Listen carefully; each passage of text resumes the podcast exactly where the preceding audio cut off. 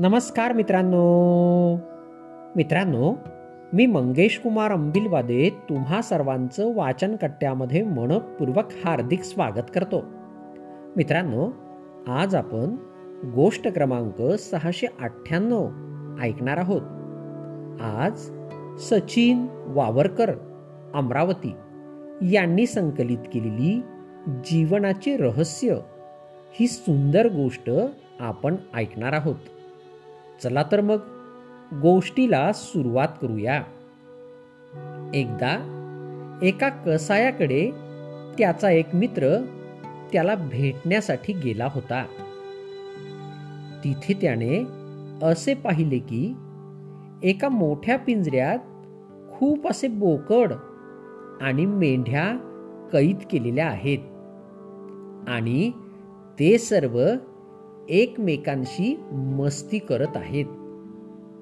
मोठ्या आनंदाने ते प्राणी त्या पिंजऱ्यात राहत आहेत. दुसरीकडे त्याने असे पाहिले की त्याच पिंजऱ्यातून एक एक बोकड काढून तो कसाई कापत आहे आणि त्यांचे मांस ग्राहकांना विकत आहे. कसायाच्या मित्राला ही गोष्ट पाहून कसे तरी वाटले.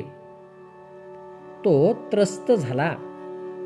कारण ज्यावेळी प्रत्येक बोकडाला कसाई बाहेर काढून कापत असे हे जाळीतून पिंजऱ्यातल्या प्रत्येक बोकडाला दिसत होते.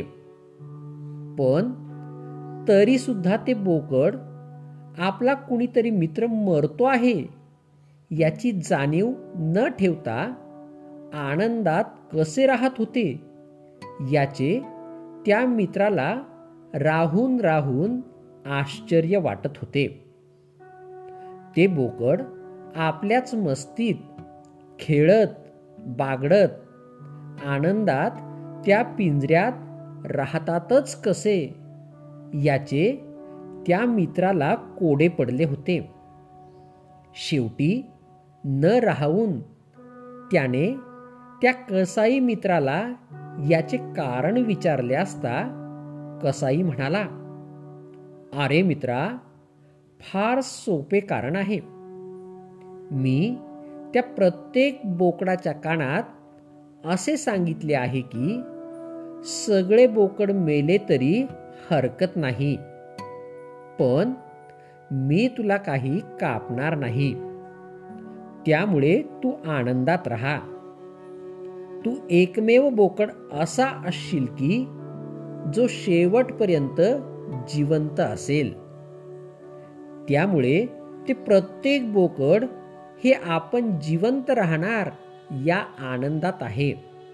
आणि हेच त्या मागचे रहस्य आहे. गोष्टीचे तात्पर्य या पिंजऱ्यातल्या बोकडासारखीच माणसाची अवस्था आहे. प्रत्येकालाच असे वाटते की मी शेवटपर्यंत जिवंत राहणार आहे. पण कधी ना कधी आपला नंबर येणारच आहे. जीवन जगताना आपण याची निश्चितच जाणीव ठेवली पाहिजे. आपणही कधीतरी मरणारच आहोत. मित्रांनो ही सुंदर गोष्ट या ठिकाणी संपली. तुम्हाला ही गोष्ट आवडली असेल तर तुमच्या परिचितांपर्यंत नक्कीच पोचवा.